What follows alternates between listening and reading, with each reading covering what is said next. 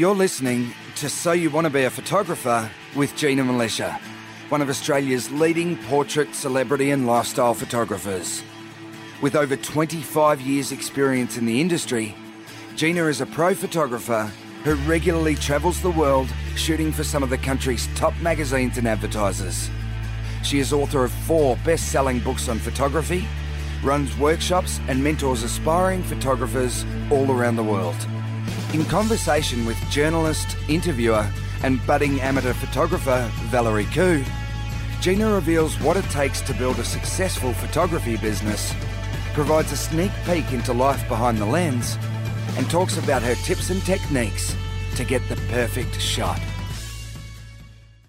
Hello, everyone, and welcome to episode 232 of So You Want to Be a Photographer. My name's Valerie Khoo, and I'm here with Gina Milicia. How are you, Gina? I'm great, Val. It's hot, but I'm good. How are you I going? know. I'm hot too, but I have aircon, so that's I- okay. Yeah, so my aircon doesn't reach this part of the house, so um, Mm. it's sad. It's, It's sad, like yes. Bikram.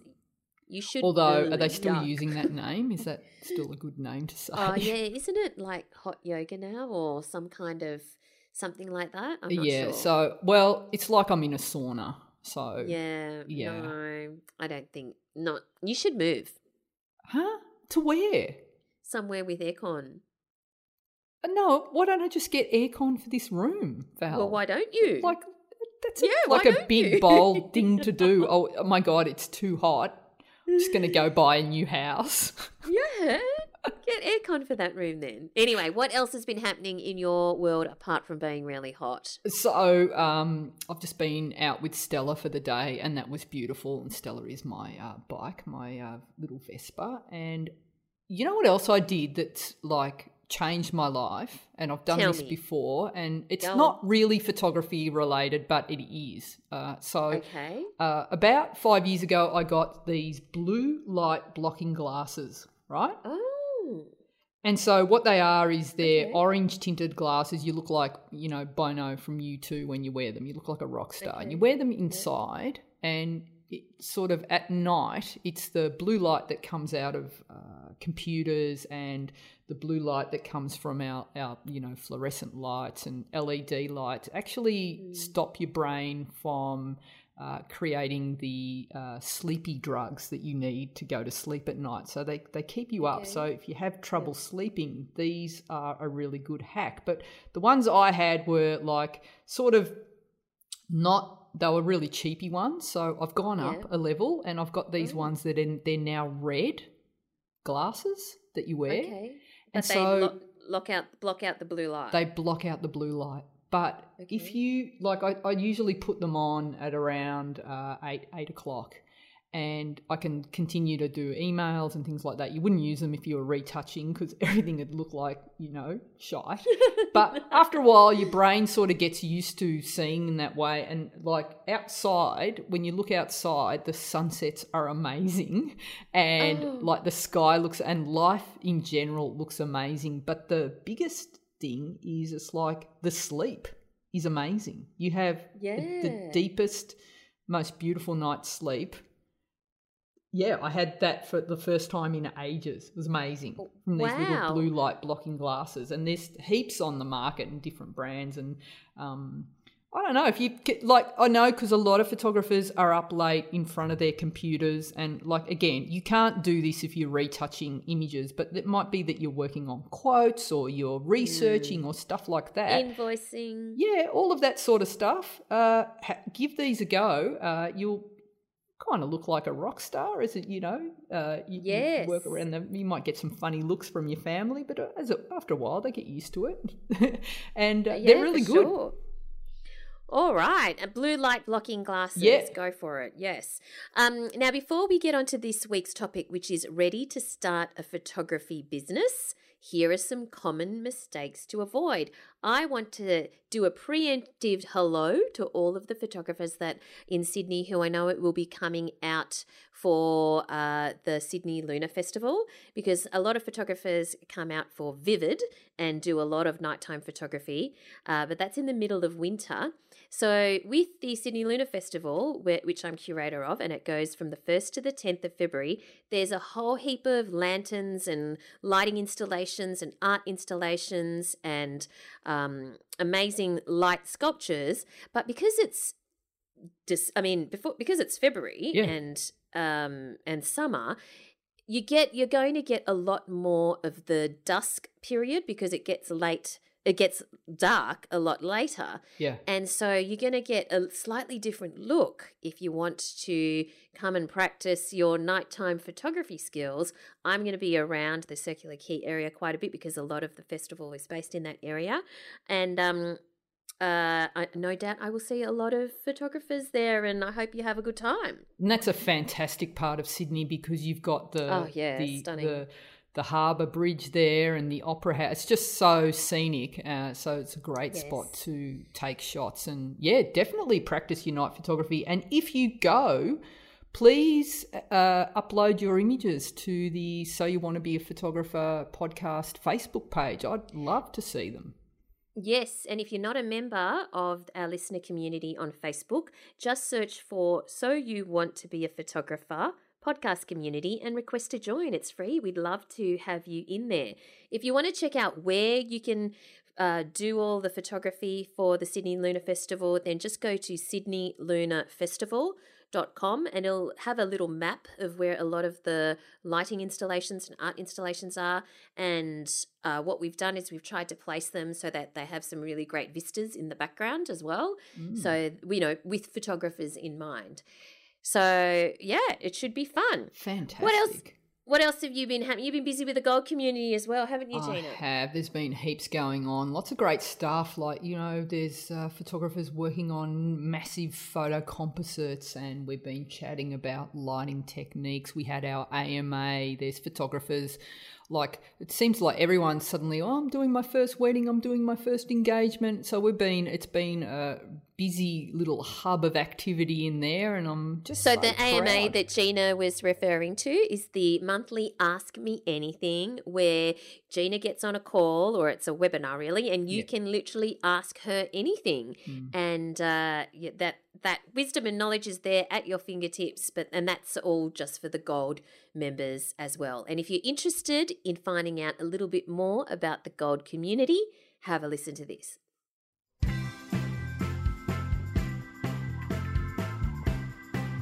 Hey guys, are you an enthusiast or pro photographer who wants to take their photography to the next level? I'd love the opportunity to work with you and I want to introduce you to my Gold community. The Gold community is an educational resource where members get access to photography courses and regular tutorials.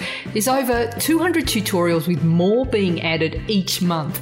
In these tutorials, I take you on set with me and I share my thought process behind scouting locations, posing and directing models, lighting and post production. You get to see the entire shoot from start to finish, from surface in Sri Lanka using a single speed light to character portraits on the streets of Sicily using daylight or high end studio shoots where I share all my posing and connecting hacks. There's also regular photo critiques, monthly live calls, and heaps more. As a member, you'll also have access to my exclusive Facebook group and online forum where you'll be able to connect with other members from all over the world. So, what are you waiting for? Join the Gold community today and start taking the kind of photos you've always dreamed of. You can check it out at ginamilicia.com.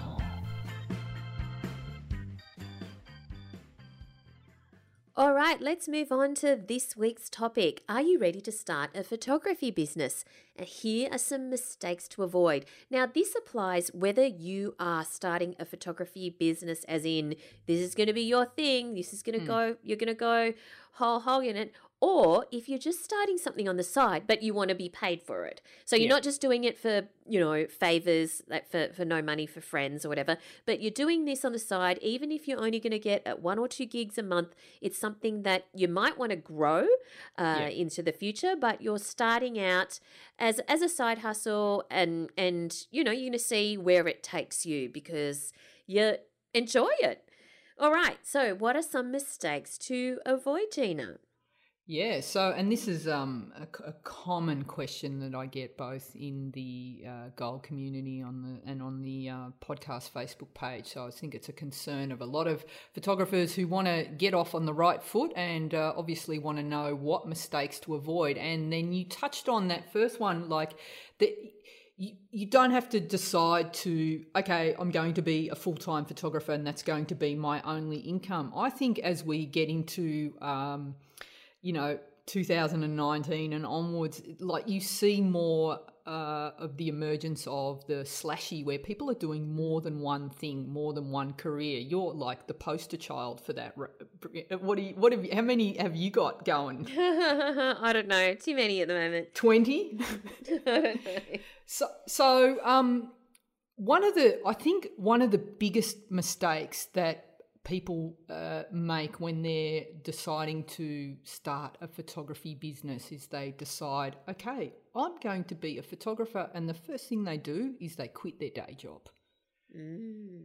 And I think that uh, this is uh, like n- not the greatest idea. Like you might be uh, sick of, of the day job, but I think it's a really good idea to hang on to that day job and actually grow your business on the side while still having that day job because it gives you that safety net. You've got that continued income from your day job. It does mean that you're going to have to work a lot harder and longer hours. So it'll be something that you do your day job and then you might be uh, doing your photography, you know, chasing clients and all of that uh, after hours. But and and I did this for um, the first few years when I was starting out. I had a I actually had a full time job in an Italian restaurant. I was cooking, and I had it was a night job, Val. So I started I think at five, which mm-hmm. meant that I it freed up my day to pursue my growing my photography business. So it was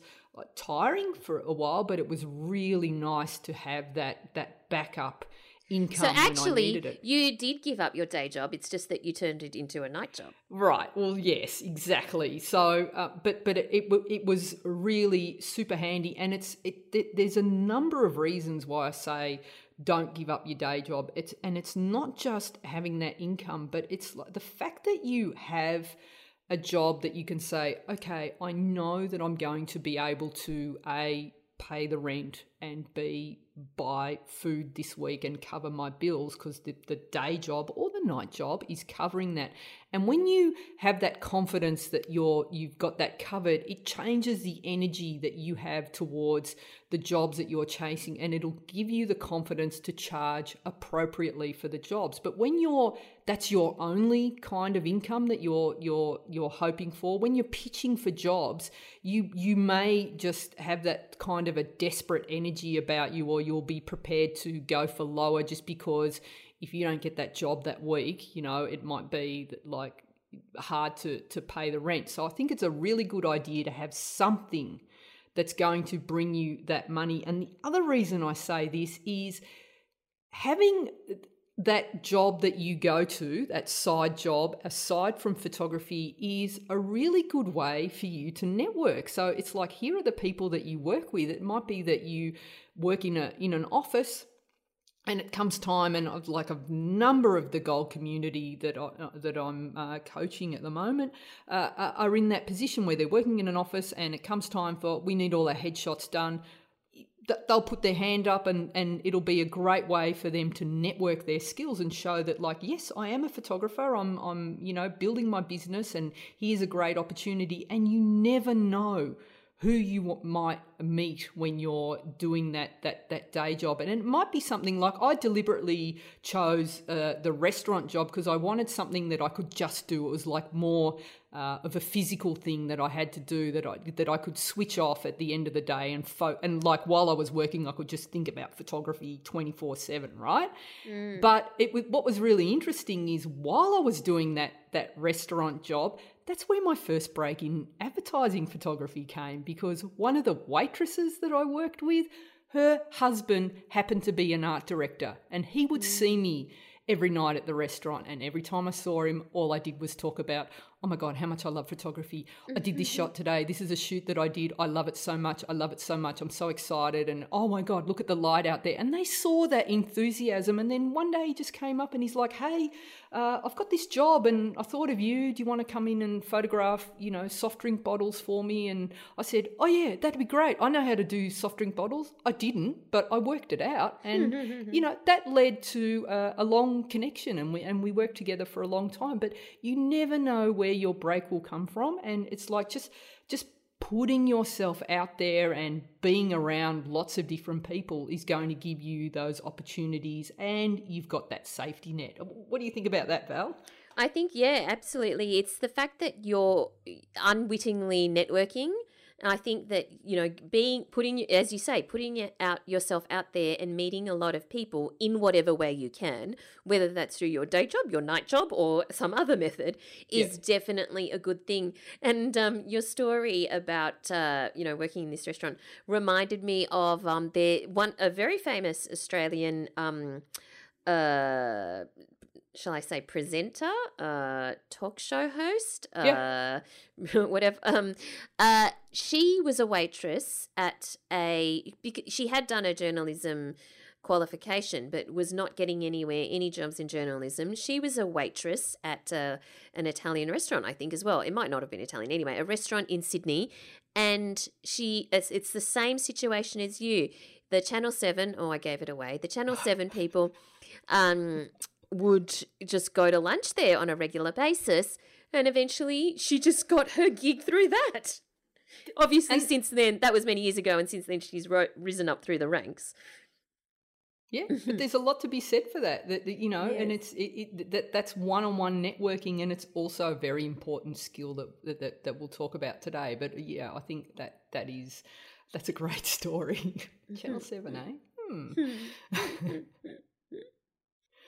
All right, so um, the next one that uh, the mistake that uh, I think I see many photographers make that are um, starting their business is being impatient and giving up too soon. So I have to tell a story now.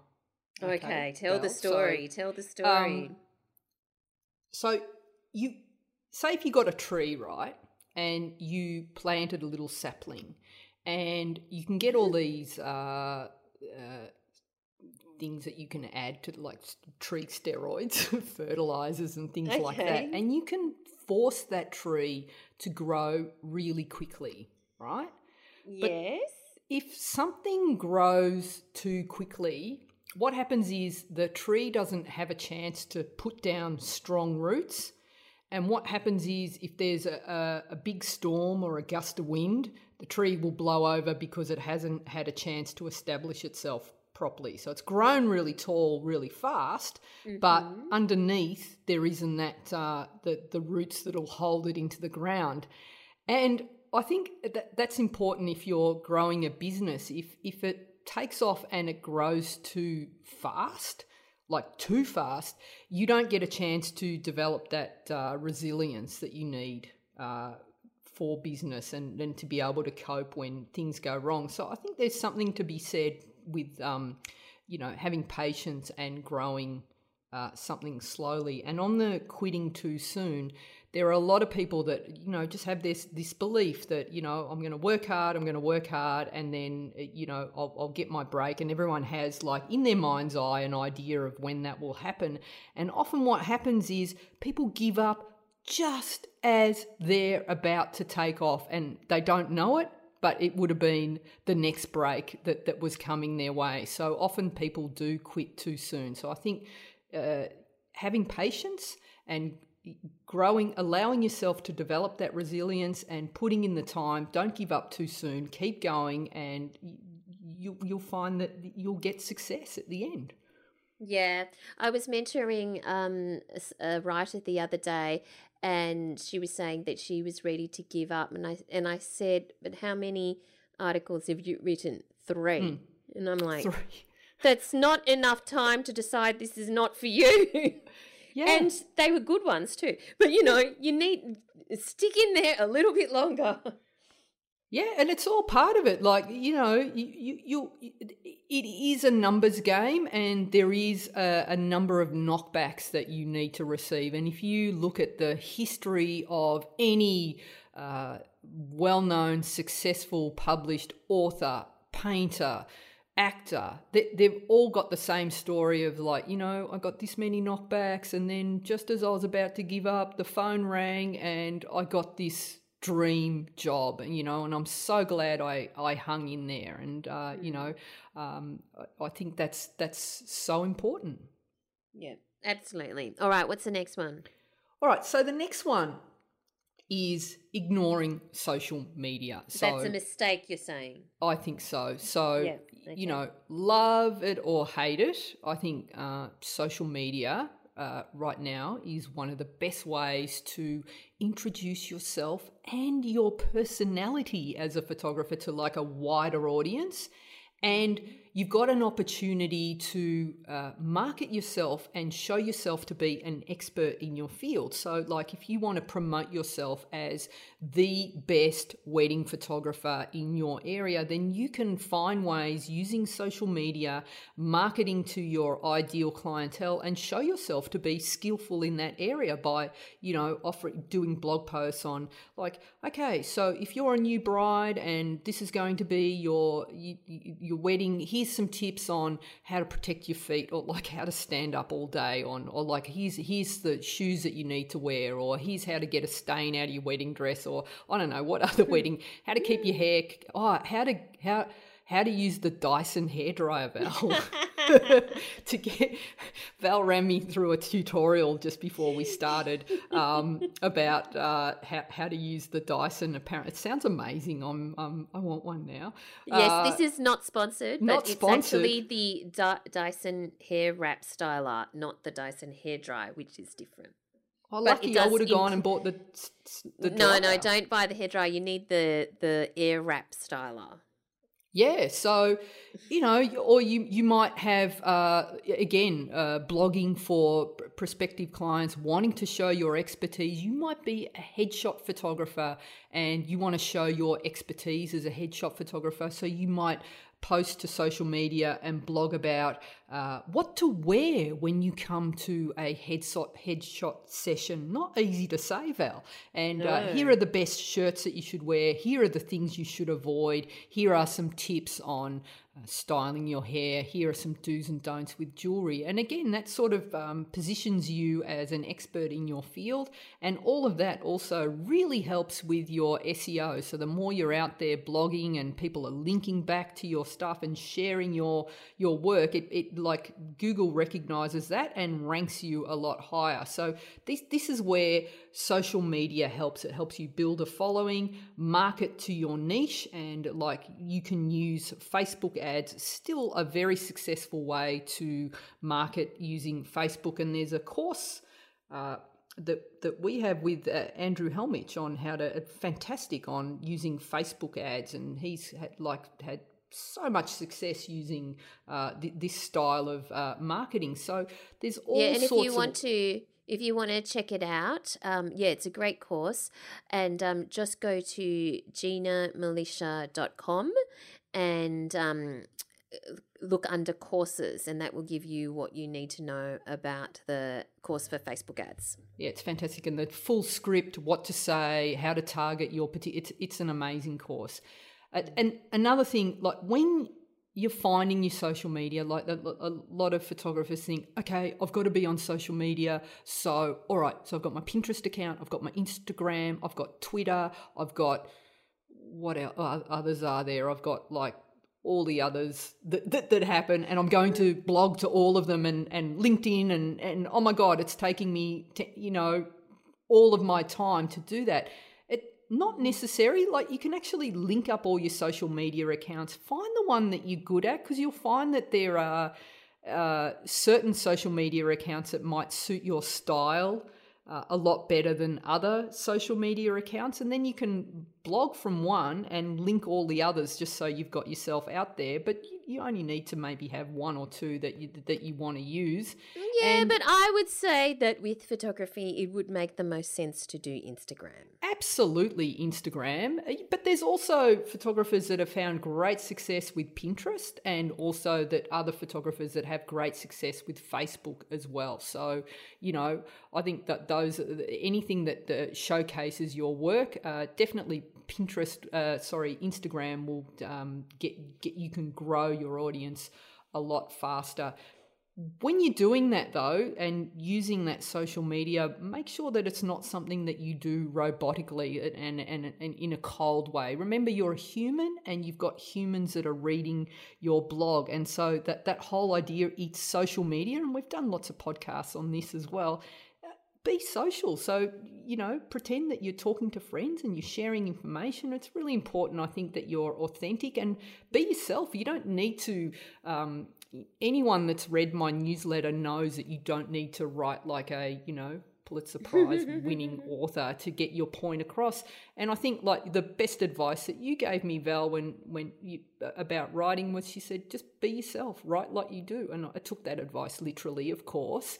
And uh, but but it worked. It's like that. It, it makes it easy for me to write in that way and get my message uh, across and and share my thoughts and everything. So I think it's really important to uh, be authentic and grow your following in an authentic way. Don't go for the sort of the fast way. You can buy followers, but what's the point? They're not going to do anything for you. So you can, you can grow your following fairly rapidly if you you know do, blog regularly and put yourself out there and share your work and share the work that you love and share things that will be of use to uh, the people following you. Yep, sure. Good advice. Good advice. What's next? Okay, so I think the other mistake that photographers make is only relying on social media for their, you know, to, to, to pick up the business. So it's kind of like um, putting the stuff on out there on social media and using Instagram and Facebook and all those other ways is great. But if you grow your say you grow 100,000 Instagram followers and you're a pet photographer in Bloomington, Idaho, which I think has a uh, population of 200. right? How do you know Or- this? I know stuff, right? Or Okay. or I hope that that's actually in correct. hang on, If not, my- apologies to everyone in Bloomington. No, no, no. But it's a small town, so I just wanted to, you know, give the example of a small town. Or my new favourite show, Shit Creek. Have you watched that? Oh, Schitt's Creek, I think. Yeah. Isn't it? No, I haven't. Is it good? Oh, so good, Really? so good. Okay. Yeah, but like, so imagine you're a pet photographer and you've got a hundred thousand Instagram followers from all over the world. That's not kind of going to really help your business. So you've got an opportunity there to maybe do groundwork networking. So I, I think that like networking one on one with people is uh, still king when it comes to photography. And I know many, many, many successful photographers that are making very good money and their Instagram followings are like under under 2000 but they're very successful and it's like if you're a commercial photographer and you have uh, say 5 to 10 advertising agencies feeding you work and they might be giving you three jobs that are worth 10 10,000 a job there's 30,000 do the math uh, carry the 4 you might be making uh, 300,000 150 to 300,000 a year right Uh-huh. five to ten clients. You don't need a following of a hundred thousand, and that hundred thousand is is not really going to help you with that sort of commercial work. And same as a wedding photographer, you know, it's like it's not like you need to cast the net out, wide and catch all the fish in the ocean. So as a wedding photographer, if you're booking 30 weddings a year, which is comfortable, I think a little bit high for a wedding photographer, but kind of doable.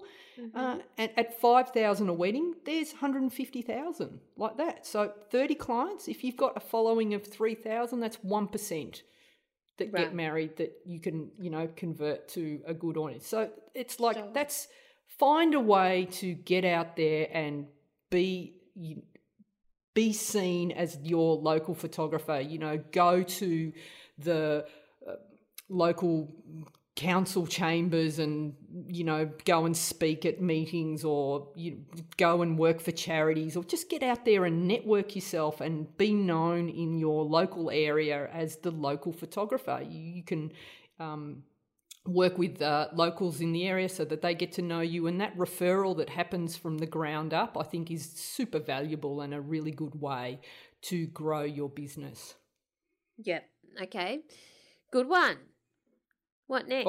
All, right. So next, uh, putting all your eggs in one basket and like eggs. It was so hot yesterday that yes. you could fry an egg on the road. That's how hot ah, it yes. was. Yes. And bacon if you wanted to.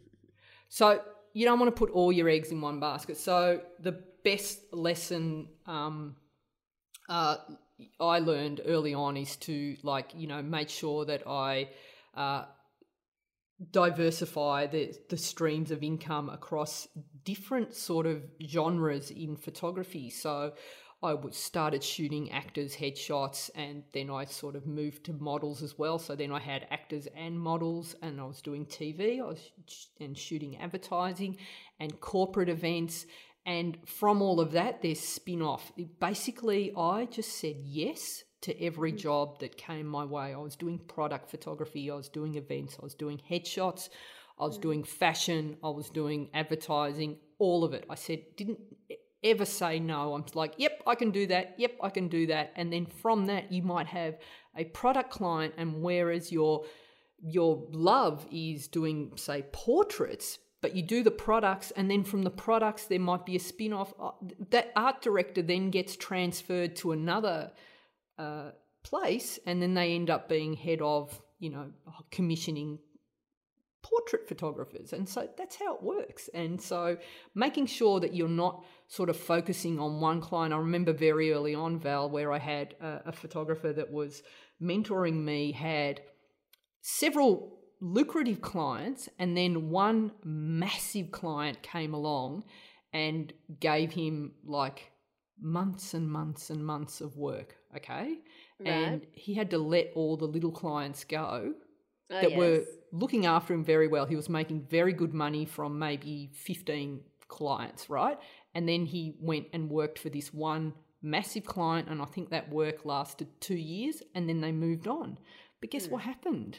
What? In that two years, all the other little clients that had been working with him had to go and find other people to work with. And so he ended up like he had this great income for a couple of years, but then he had to rebuild from there uh, because he had put all his eggs in one basket. So I think it's important to make sure you spread yourself out and uh, look for all manner of different jobs to, to so that you're never sort of caught out and it might be like if you're a wedding photographer and you work in the northern hemisphere there are certain months of the year where you just can't even get outside so what mm. would be the uh, the patch that fills that that hole for those few months you might want to uh, as you're getting started take in product photography that you can do uh, from a home studio or you might find a share studio that you can do product photography or other stuff that you can do indoors, or you might do uh, food photography for restaurants or headshots or something that, that sort of fills that low season. So think about that as you uh, are getting started. I think it's really important. Yeah, yeah, that's a good one, definitely. What's the next one? All right, so I think Another big mistake, and this is a kind of is uh, to do with impatience or just wanted to hurry up and get there and get there quickly, is not having enough training to start with and not having good mentors around you. So I think that the training has to do more with learning the skills of photography and really understanding your lighting and knowing how to work with people and knowing how to work in all different situations, as well as having someone, a mentor, a trusted someone who is several years of, ahead of you down the track who can help you with things like learning how how to charge and and how to deal with clients or if you've got an issue with something like and you don't understand it you can try and figure it out for yourself but if you've got someone that is ahead of you down the track that's experienced that can help you i think that um, can save you so much heartache and actually uh, fast track your success uh, a lot better and i know, Yeah. know valerie that you've invested uh, extensively in, in mentorship and training Well, and, uh, here's the thing. Only recently, and if I had my time again, I would have done that a lot earlier. mm, So I only kind of um, discovered. I mean, I always knew the concept of mentors existed, obviously, but I never really sought one out till very, very, very, very late in life. And uh, I wish I had done it a lot earlier because I would, I, be- I believe, have um, fast tracked my learning and fast tracked my progress. And I think maybe it's because I was an only child, so I was just really used to doing things on my own. It didn't even occur to me to have someone else help me along the way. So I'm not sure why, but if I had my time again, I would definitely uh, look for a mentor or do more training and courses and that sort of thing a lot earlier in any part of my journey than what I did. Yeah, and I think when you're uh, looking for a mentor, I think it's really important that you find someone that you click with. Because it's like I I have tried to you know learn from mentors that like I just couldn't relate to or their style of teaching I just couldn't understand. And then it's just a matter of continuing to look and find someone that that that you do click with that that does um, because it, should be a, a, long relationship that you you have with a mentor. And i think the right mentoring and guidance it's not only the the technical stuff that they're going to help you with it but it's the the sort of the inner work like giving you that self-belief. And it's like you know Oh, for you, sure. you you've got someone that you can call and say or speak to and say hey you know when this happens, which is my favorite opening line to say do mm. you did you ever when you first were you ever feeling like that? And then to get that someone saying oh yeah and then they'll give you a story and it just go you, you you don't feel as alone or isolated and then you see that oh so they've done it. They went through all of that as well. So Yeah. if they've done it and then they'll go and here's what i did and here's what happened and this is what I, you know and it, it can it can make such a big difference. The other fantastic thing about finding good me- mentors is that uh, they open doors and they can introduce you to people that you'd never have that opportunity to meet otherwise. So it's like they'll they'll you know i- introduce you to a whole new world that you, you yeah you probably don't have that chance. So i think that's uh, something that really will help with your um your photography. Yeah. But you know, some I just want to set people's expectations that the job of the mentor is not necessarily to introduce you to people. Um, you should be creating that own skill yourself. I, I think that um, getting a mentor with the expectation that that's what that that's what they're going to do Mm. is not a good idea. I think it's very much tapping into their wisdom and their advice. And if they happen to introduce uh, you to people along the way, great. Mm.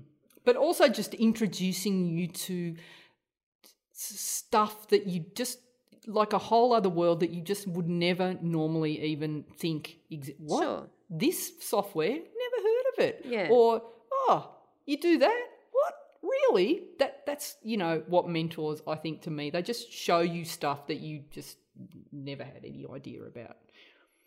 Mm-hmm. Yeah, definitely. All right, so uh, the next one, Val, uh, big mistake that a lot of uh, photographers are making is charging too little. And uh, so that's a big business mistake, I think. Uh, and it's kind of like I get the thinking behind it. It's like you want to get the jobs and you, you you think, okay, you've got to be competitive, so you'll come in a lot lower.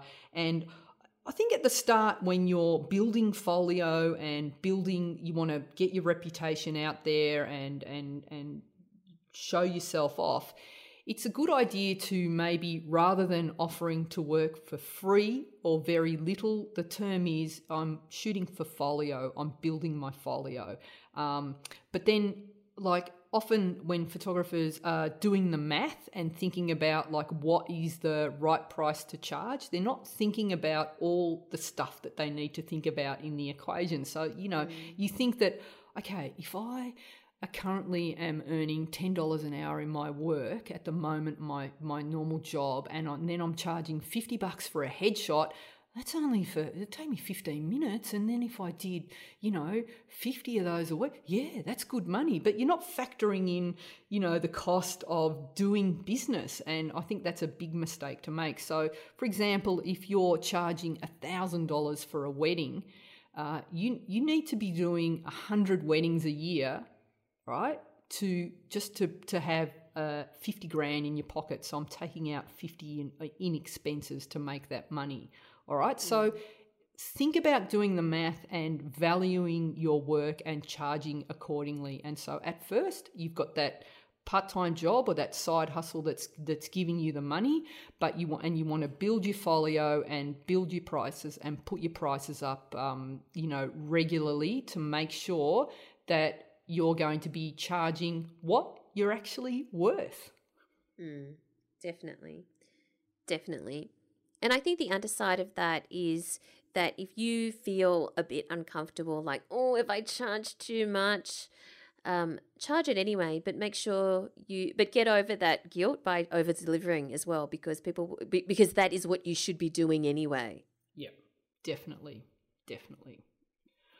All right, so the other mistake that photographers are making is, I think, over investing in gear too early, Val. So the the kind of thinking is, all right, I'm going to start my photography business, and I want to take really good photos. Therefore, I should get all the high end gear straight off the bat. Borrow a hundred grand from the bank, buy the best camera, best lighting, best bags, best stands, best of everything. But the thing is that that better camera isn't going to make you a better photographer. So I think it's really important as you're growing your business and as you're starting out, keep your initial investment low. I think it's probably it's very difficult to start a business. I've seen it done, but it's it's a lot harder if you don't have your own gear. I've seen photographers sort of hire as they need to, but then mm. you don't have that camera that you can just pick up at 10 o'clock on a you know Thursday night when you yeah. get this flash of an idea of a new lighting style that you want to test out in your lounge room, right? So yeah. I think having the basics, any camera that you get right now is going to be great. Can you hear my There's Tiger, the oh, cat. So Hello, Tiger. Thank you for joining us to talk about investing in gear too early. Yeah, but yes, that's camera gear. That's right. I mean, I think, hey, look, if you've got all the money in the world, go for your life, oh, spend yourself knock silly, yourself out, and but get us all money... a Hasselblad while you're there. but if money is an issue, Gina's right. I think that it's very much about um, getting doing the best with what you've got because that is, or what you can afford, because that is actually what's going to hone your skills. Yeah. And the What's strategy the that I used basically, Val, was I had a uh, camera and a lens. I actually borrowed them off my brother permanently. I've just given them back. I actually gave them to his son, regifted them. And um, decades and then later, what I would do was I would um, use what I had. So I worked with daylight because I didn't have flashes. And then as I got a job, uh, and there was like a bit of uh, money, and I'm like, I could use a light for this job, and and so I'm going to take some of the profit and buy the light, and I would always name it after the person that I was photographing.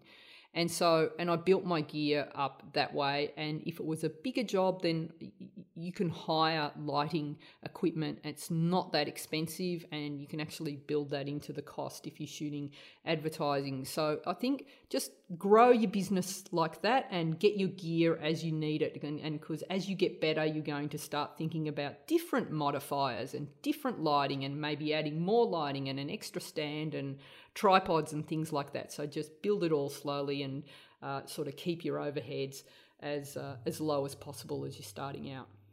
Cool. Okay. So the next one is, according to your notes, no networking skills. As in, you're saying it's a mistake not to have networking skills, or or it's a mistake not to network. I think it's a mistake not to network, and I think we covered that pretty well. But it's just like make sure that you get out and uh, learn how to network as a photographer on the ground, and not not just via social media, but to get yourself out there and uh, get known and like, let as many people know as possible how And I- how excited you are about photography. I think with that is you don't necessarily have to go to a networking event. No. It just means getting out there and meeting people and just having a normal conversation.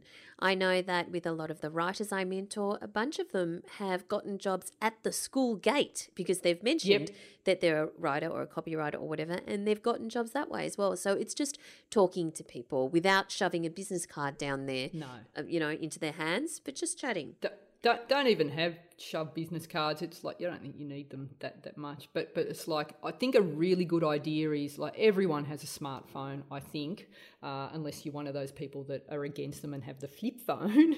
but if you've got one. Get a folder, load it up on the phone with your folio, and it might be your five best images or your 10 best images, and somewhere that you're not oh hey yeah yeah i love photography let me show you some photos wait no that was our holiday in bali no, yeah, no that is hang on so oh, that's frustrating. Do you know how many people that that? Do you know how many times that happens? It's so. oh my god and i'm forever going you know you can put all that in a folder here give it Mm. To me let me do so it for you so immediately available. Do that. Oh my Yeah. god! Otherwise, you're saying, "Oh, that's not a very good one. That doesn't really show it." But but if you keep on flicking, you'll come across some good ones.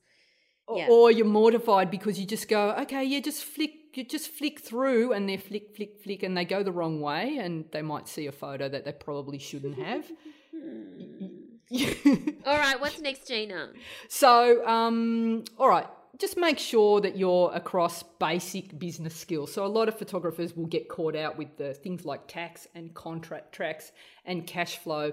You know, so this is something that it's worth uh, having an, an understanding of, or employing someone that that can help you with all of that sort of stuff. But you know, basically, as you're getting going, have an understanding of that sort of thing. If you're making money, you're going to have to pay tax on that money. So you know, don't just pocket it all and go buy a jet when you start with, and then suddenly the government are saying, uh, you owe us some money on that, you know. So a lot of people get caught out with that and insurance and contracts and cash flow. So I think it's really important to have a, a good understanding of all of that. You got any advice on that, Val? Oh, I think that's all really good advice. I think that, you know, there are many books around about uh, basic business skills, and obviously it's going to depend which country you're in or as to how the tax is treated. Um, so just make sure you, you, you go learn them. Yeah. And the same goes for understanding uh, editing and knowing your, your sort of knowledge of workflow. So having setting up a good protocol so that you can not only upload your files, send the files to clients, but also a good backup protocol so that you're protected. That you know while you've shot shot something for someone, you're not about. And I've heard so many horror stories about this, Val, where a photographer has done a job and then they can't find it. It's gone Can't somewhere or they accidentally Can't deleted it. Huh? Can't find the files. They've they lost the files. Like, you know, do you know how many That's times I've heard this? Like Yeah. complete shoots where models Hmm. are hired, makeup artists, stylists, like, you know, tens of thousands of dollars invested by the client. And it's someone who, like, the, like they decided to go with the, uh, the cheaper photographer, the groovier photographer that hadn't quite wrapped their head around the file protocol. And they're, Do you know? you know do, just, do you know my theory on this? Yeah. Because I've got a really good bullshit meter, and Have you? You would you this- pick this up early, Val? uh, uh, what? Go on. And um, I, you know, I've had photographers say that to me, and in some cases that may well be true, but I, in a couple of cases, I can just tell that the files have not been lost. They just were did not do a good job. They took terrible photos. Right. And so rather than hand over terrible photos, they've said that the files are lost. You can tell. I can tell. Right.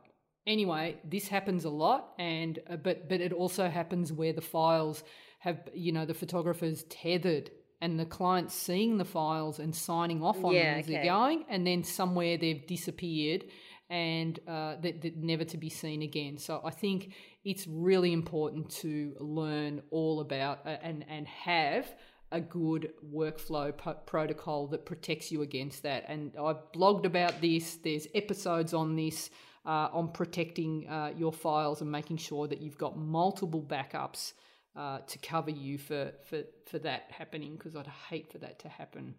All right, so, so one more, Val. Yeah. So the final one is like how do pe- people can't find you if you've got uh, the kind of business name that you know nobody can remember or spell or search mm. out. So uh, here's another little known fact. So imagine your name was mm. Adolf Blaine Charles David Earl Frederick Gerald Hubert Irvin John Kenneth Lloyd Martin Nero Oliver Paul Quincy Randolph Sherman Thomas Victor Wolfensteinkaisen Gordorf, right? Okay. Senior. Uh, this was the guy that's got in the Guinness Book of Records as having the longest name in history, right? Okay. And that's what you name your photography business. And I've seen people that have really long, difficult to spell names, and that's what they call themselves. And so people might see their work and might love it, but they and they'll meet them at a party and go, "Yeah, my name's that and they mm-hmm. can't find you. Or you, you know you've got um, a, just a difficult name to remember. So i think that that's important. And uh, just on that note i was thinking about like some funny cliche photography business names. Can you think yes. of any? Or puns? Um, oh snap to it. Snap to it. Anything else? Shutterbug. Oh shutterbug just Shoot Me, which was a famous name Just of the show. Just Shoot Me, yes. Shut Her um, Up. Shut Her Up.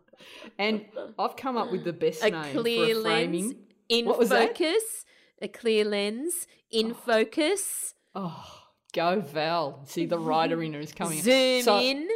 Oh. so I've, I've come up with a name for a uh, a framing company. Go on. Well hung. Oh my god. Of course you did. Of course you did. So, uh, if you guys can come up with any other puns on photography names, please share them in the Facebook group. I'd uh, love, I'd love to hear them. I'd, I'd love oh puns, God. I really do. So that's it, Val. They're some of the common photography mistakes, and um, yeah, hope that helps. Well done. That's great. Okay, fantastic. If you guys have any questions about um, uh, about that we might not have covered about setting up your photography business, then just ask them in the Facebook group and we will answer them in an upcoming episode. And tag both Gina and I when you when you ask them. Um, we may not answer straight away in the Facebook group, but we hopefully will answer in an upcoming episode. So that's really good. Thank you, Gina. That's um 12 fantastic things to that we need to keep in mind if we're going to start a photography business. All right, mm. so what's happening coming up for you, Gina? Um, right now, I'm about to take all my clothes off, Val, because in the sauna, the sweat lodge that I'm in, I reckon I probably, since we've been recording, dropped about three kilos. Okay. Yeah, and then I have uh, I've got uh, some new cast members to shoot for a TV show this week, and cool. I'm also recording uh, some more tutorials uh, for the Goldies as well. So uh, busy, busy week coming up. Got to feed Tiggy right now too. What okay. about you? You've got the big uh, Lunar Festival. Yes. How exciting! I wish I could get up there next year. I'll be up there. Yes, so much happening. So I am not going to take all my clothes off. I'm going to turn no. on the aircon. Uh, yeah. This coming week, I've got the media launch, which we'll do under the Harbour Bridge or, or next to the Harbour Bridge. And then we've got uh, a lot of the, well, we've got to make sure all the lanterns get installed and all the art installations get installed. And then we'll be doing um, a whole bunch of other media. And then we've got a, the opening night and we're going to launch the festival and there's going to be fireworks and the the harbour bridge is going to be lit up so and uh, it's going to be busy busy busy and then a weekend full of performances and uh, lots and lots happening. Um, the So following exciting. weekend, there's going to be 3,000 people on Darling Harbour competing in dragon boat races. Oh, Um, there's going to be uh, one of the radio stations is holding a, um, they're going to attempt to beat the Guinness um, World Record in the number of people eating dumplings at the same time. Oh my god. What's the record? Do you know? I think I reckon I could give that a good nudge. What's the record? Well, no, it's the number of people. Oh, it's not the number of dumplings. Because I, I could probably do dumplings. 80 in a sitting. Yeah, okay, so could I. Um, so it's not the number you can eat, Gina. It's the number of people. Wow. So I think they're going for over a thousand in uh, Darling Harbour.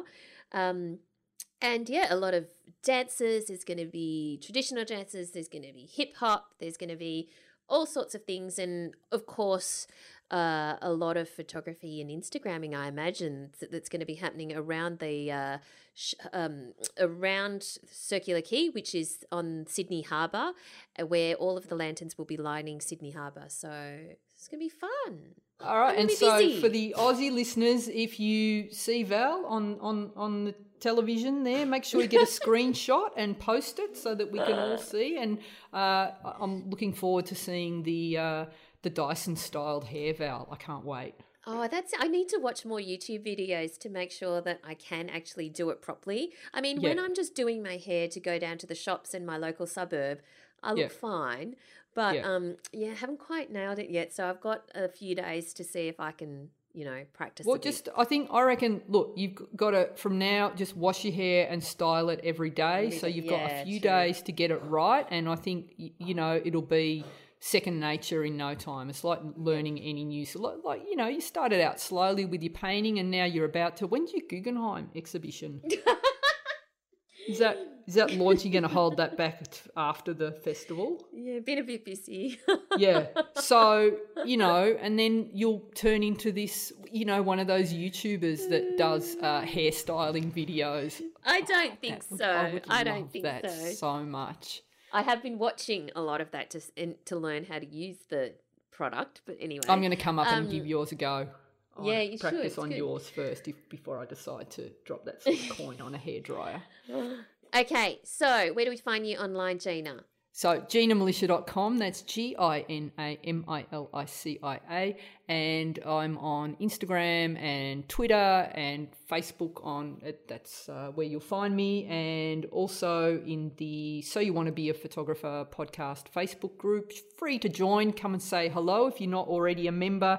And if you want to connect with me in person and you're thinking that 2019 is going to be the year that you decide to take your photography to the next level, then please, I'd love to work with you guys. And uh, so come and join me in the goal community. Just go to ginamilicia.com and click on join the community. And Val, You'll find me at Valerie Khoo, that's K H O O, on Twitter and Instagram.